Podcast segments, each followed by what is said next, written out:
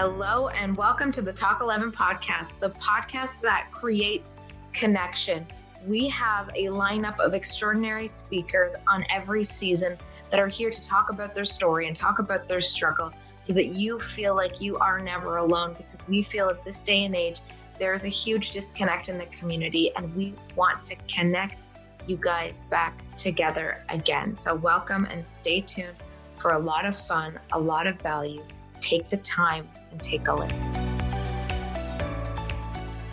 Hello, and welcome to episode seven of the Talk 11 podcast. Today, we have with us one of our incredible speakers from our first event, Carolina Belmares. Carolina is a personal trainer, she is a mother, she is a social advocate, and she is an all around amazing person. First time I met Carolina, she gave me the biggest hug, and I just knew that this woman was magical. Thank you, Carolina, and thank you for gracing us with your presence on our stage. And thank you for being here on our podcast. Let's get rolling. All right. Thank you, Farah, for that amazing introduction as always. And Carolina, yes, thank you again for joining us today on this, the seventh and final episode of our first season of Talk mm-hmm. 11 podcast. It's been a, a crazy ride, and thank you again for joining us at our event. Have you recovered from the event? yes, it took a while, but yes, I have.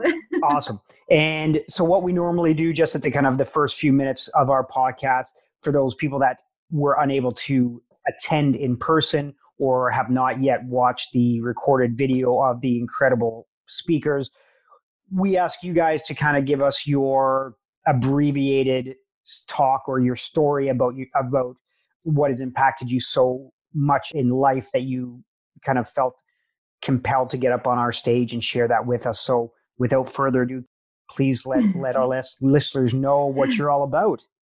Absolutely. What I shared on stage that night was some of my experiences uh, having been born and raised in Mexico, growing up there, and specifically as to how that life experience kind of like how it pertains to the way that we in society how we learn to normalize violence and what mm-hmm. that means and what that looks like and the impact that it can have on your life and how pervasive it becomes because you don't see it happening. You just you're born into society like that mm-hmm. and it's always there. It's always part of your daily life experience. And so you really don't think anything of it. You legitimately start to like you don't even notice it at all because it's just always there yeah. And so so my tale was a little bit of a word of caution because I like to think that when, for example, for me, I'm an immigrant, I've been in Canada for 10 years. And I like to say that from the people that I know who are also immigrants, and specifically from the people that I know who are immigrants who come from uh, countries that are as troubled or even more so than Mexico, mm-hmm. I kind of like see this unspoken tendency that we have of, of just kind of like, we're never going to let that happen here we know what that looks like. We know how awful that is going to be. And fuck if we're ever going to let that happen here in Canada because right. we can't.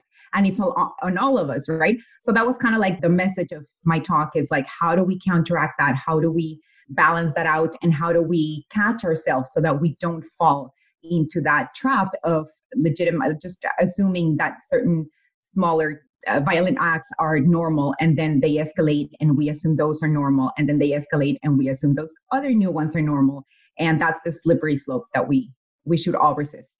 Absolutely.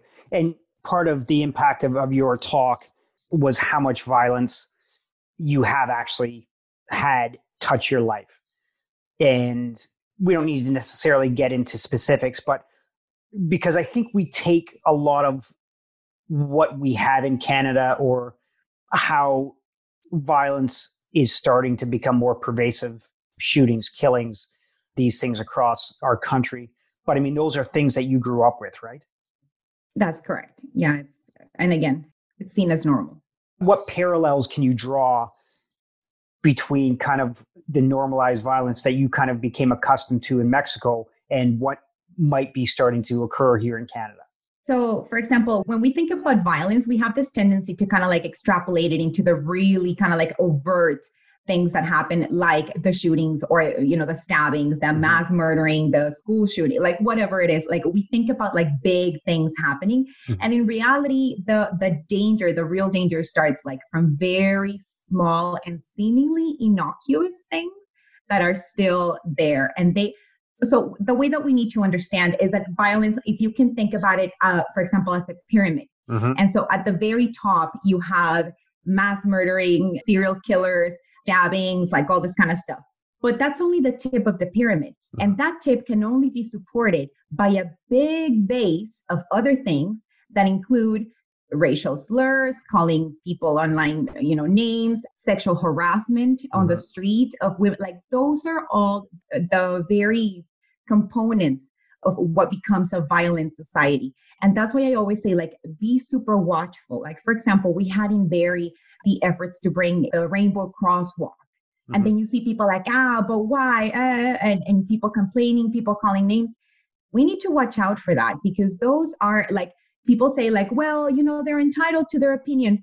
Well, but if their opinion is also based on the oppression of a group of people, then we should have an issue with that.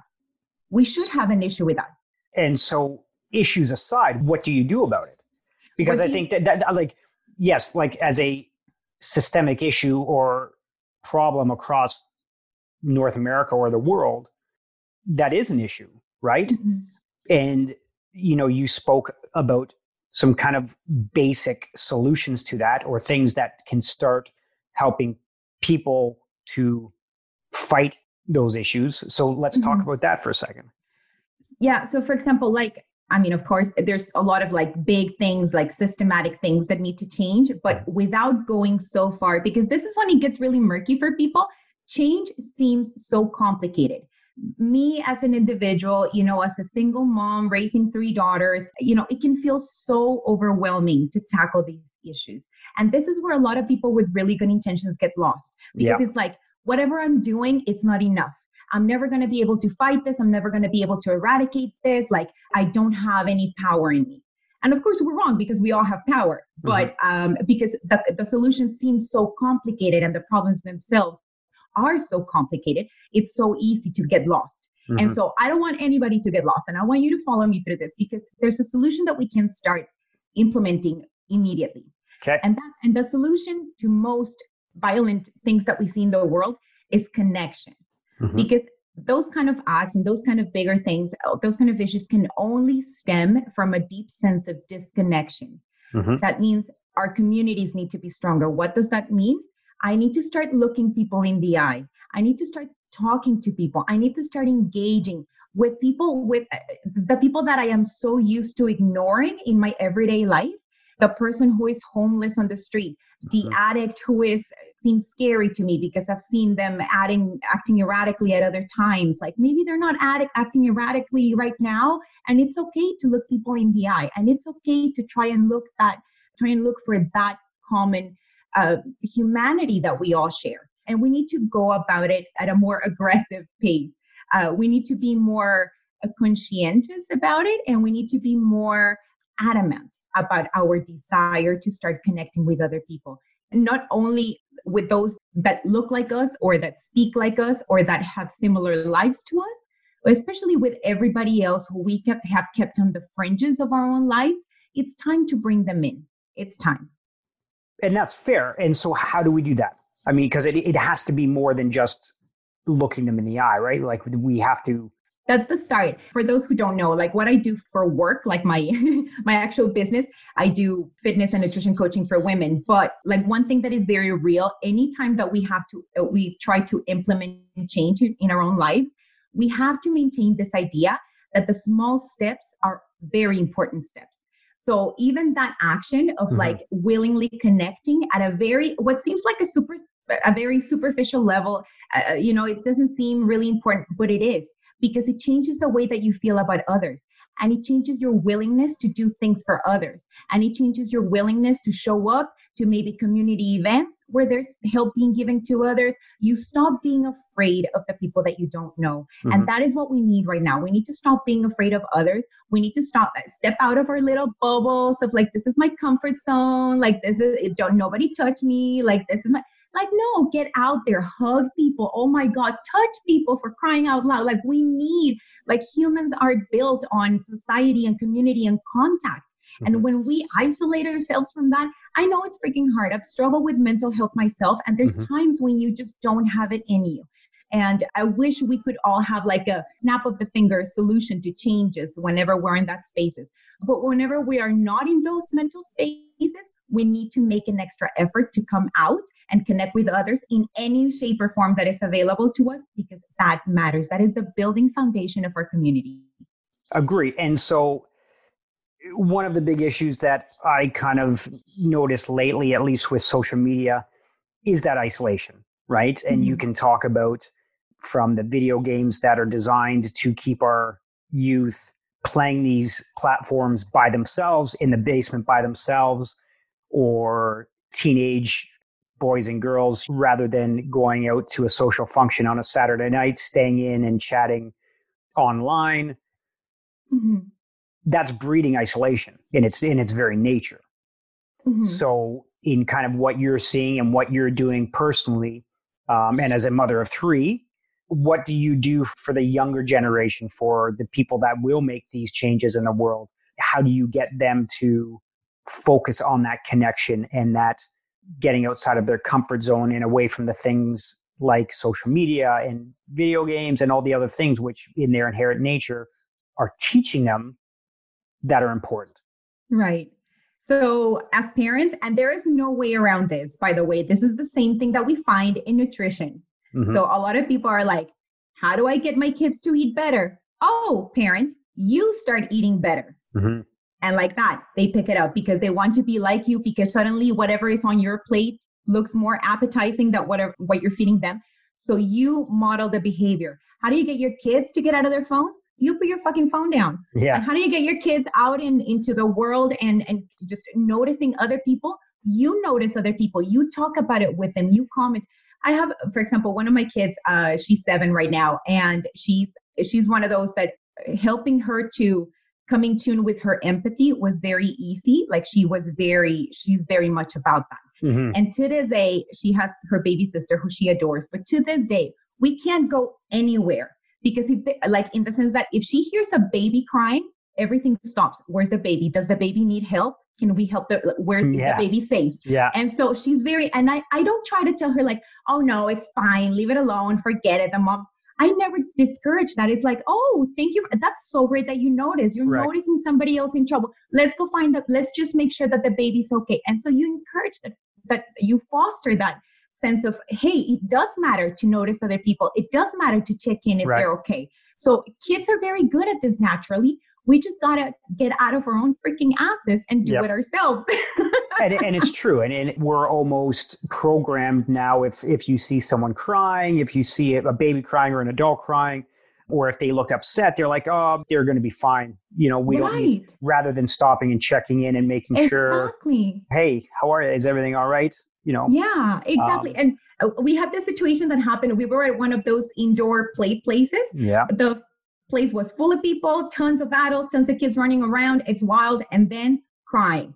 And so we notice right away, we pick it up and we're looking at this little boy and he's lost. He must have been like maybe two years. Yeah. And he's just like, Wah! like when he's standing there, Wah! like he's just like screaming. And I'm noticing, I take my time to notice around him, adults are looking at him yeah. and they're looking at each other yeah. and nobody is interfering. Yeah. Because nobody wants to be that paranoid human. nobody wants to yeah. overstep boundaries. Nobody wants to put their freaking neck on the line for somebody else. And this is a baby who's lost and crying. Right. So screw that shit. Go up to the baby and I'm like, "Are you okay? I lost my mom." Right. Pick, I picked him up, and right. the moment that I picked him up, he was able to, at a distance, see the mom. The mom sees her baby, and she comes right. Thank you so much. Thank right. you. And that was it like end of drama. But you help a child, you help a grown up, you help a senior, you help your neighbor, you help right. a stranger, help people. I love it. And we just passed Canadian Thanksgiving. And mm-hmm. from what I understand, you kind of did something to help out as well. And you, you correct me if I'm wrong, but you did some volunteering and Oh yeah, so it was Canadian Thanksgiving for yeah. sure, and there was there was a wonderful event that was going on at City Hall, and it's basically a, a Thanksgiving dinner and yep. a lot of clothes and jackets and mitts and all this stuff that is super necessary. Um, and it's by a group that is called Friends of the Homeless. Mm-hmm. Now, what is super important here is that I did not know any single person mm-hmm. that was part of the volunteer group for Friends of the Homeless. I mm-hmm. had never met them. I had never joined in anything that they had ever done before. They were all absolute strangers to me. Right. And but I basically my 18 year old daughter was here and I was like, "You want to go?" And she's like, "Let's go." And like that, like we got ready, we showed up, and we were like, "Hey, we're here to help in whatever the heck you need us to do." And we spent a fabulous afternoon, and it was incredible. And the connection in that event was amazing. And yeah. my daughter was so grateful for that chance to having been there. And she was like, I'm glad I came. This was incredible because it shifted my view of people who I'm used to ignoring right. or I'm used to assuming that you know they they have issues or whatever. Right. They're hilarious. They they banter with you and they joke and they chat because they're they're regular human beings just like you and me. It was incredible and I think there's value in that. Like there's so much fear of just showing up and being unwelcomed right. in a new in a new space. Yep. Like I don't know, grab a friend, grab your kid, just show up because the worst comes to worst, your help is truly not required at that time. And all right, you leave, you know, you at least you high five a couple of people who are doing awesome things. But most of the time, your help is definitely needed. Uh, and uh, yeah. you need those experiences too. So to come full circle, that's kind of what you're talking about in terms of, of how do you make the change? Go out mm-hmm. and do something. Yeah, exactly. Right? So Just it's follow, I, there's a saying that I really love, mm-hmm. and it says, never ignore when you have a nudge to do something good for somebody else never ignore it never mm. turn away from that never quiet it down never talk yourself out of it out of it because it's it's necessary whenever there's that inkling of like oh i could help help love it and that's a perfect segue into what was your nudge into doing talk 11 a lot of kindness, absolute yeah. kindness. Treat people with kindness because that's where it it it, it begins, yeah. and um, that's our sense of community. Bring people to your table, and if there's too many and nobody else fits, then you build a bigger table. You don't build a wall around it so that right. others can't come in. You build a bigger table. Love it. And so you spoke about this amongst other things in your childhood and you how you grew up. Um, and if you haven't listened to it, please go to Talk 11 or our Facebook page, our YouTube channel, and check it out because Carolina's talk was was so so impactful. Was the biggest thing you got from getting on stage and speaking at our first oh, event? Oh my gosh, it was such a fantastic experience. It really was. Anybody thinking about throwing their names in there, do it because it was so so incredible. What I got the most out of it all was this feeling of like, fuck yes, I can do this. Because I was talking about things that were very personal to my mm-hmm. life and, and about some difficult experiences and and it was very emotional for me. And to be able to kind of like put myself in that vulnerability and just show up and say, like, hey, this is what I have to offer. I bring you some perspective from a different world and mm-hmm. kind of like from the, what the future would look like if we let things like this go unchecked we don't want that future because I'm here to tell you we don't want that future. So let me kind of like walk with me through these stories. And I felt so brave after, honestly. Like and that's you, the best. You, you were. Thank you. No, it was it was really wonderful because it was.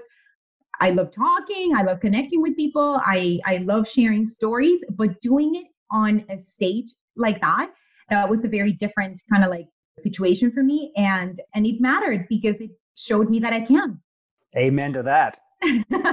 um, and so, in terms of like those people out there that are thinking that they know they have a story, they know they want to connect, they know want to they want to get up there, but they might mm-hmm. be like, well, do you know what? We're not sure we're brave. We're as brave as Carolina. What do you say to them to to kind of help them reinforce that they can do it, that they can get their asses up on stage and they can, you know, knock their story out of the park and, and help not only some themselves but those people that are listening. Cut the bullshit. That's all i have to say. Cut the fucking bullshit because that's just chatter in your head mm-hmm. and that's the inner voice that's always trying to talk you out. It's the same voice that that comes up and is like no no don't help the poor homeless person trying to pick up his trolley full of things that just knocked over like don't yeah, yeah. don't. That's the same voice and it's time that you're like hey boys thanks a bunch but take a freaking seat because we're doing this all right. That's what I like to hear.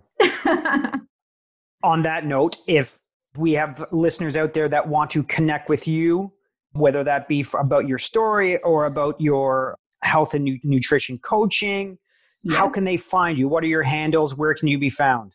The easiest way is always just Facebook to my personal page. My name is Carolina Belmares. That's how you find me. I'm probably the only one there with that name. So I'm not difficult to find at all. And so how do you spell how do you spell Belmares? B as in boy, B E L M A R E S. Perfect.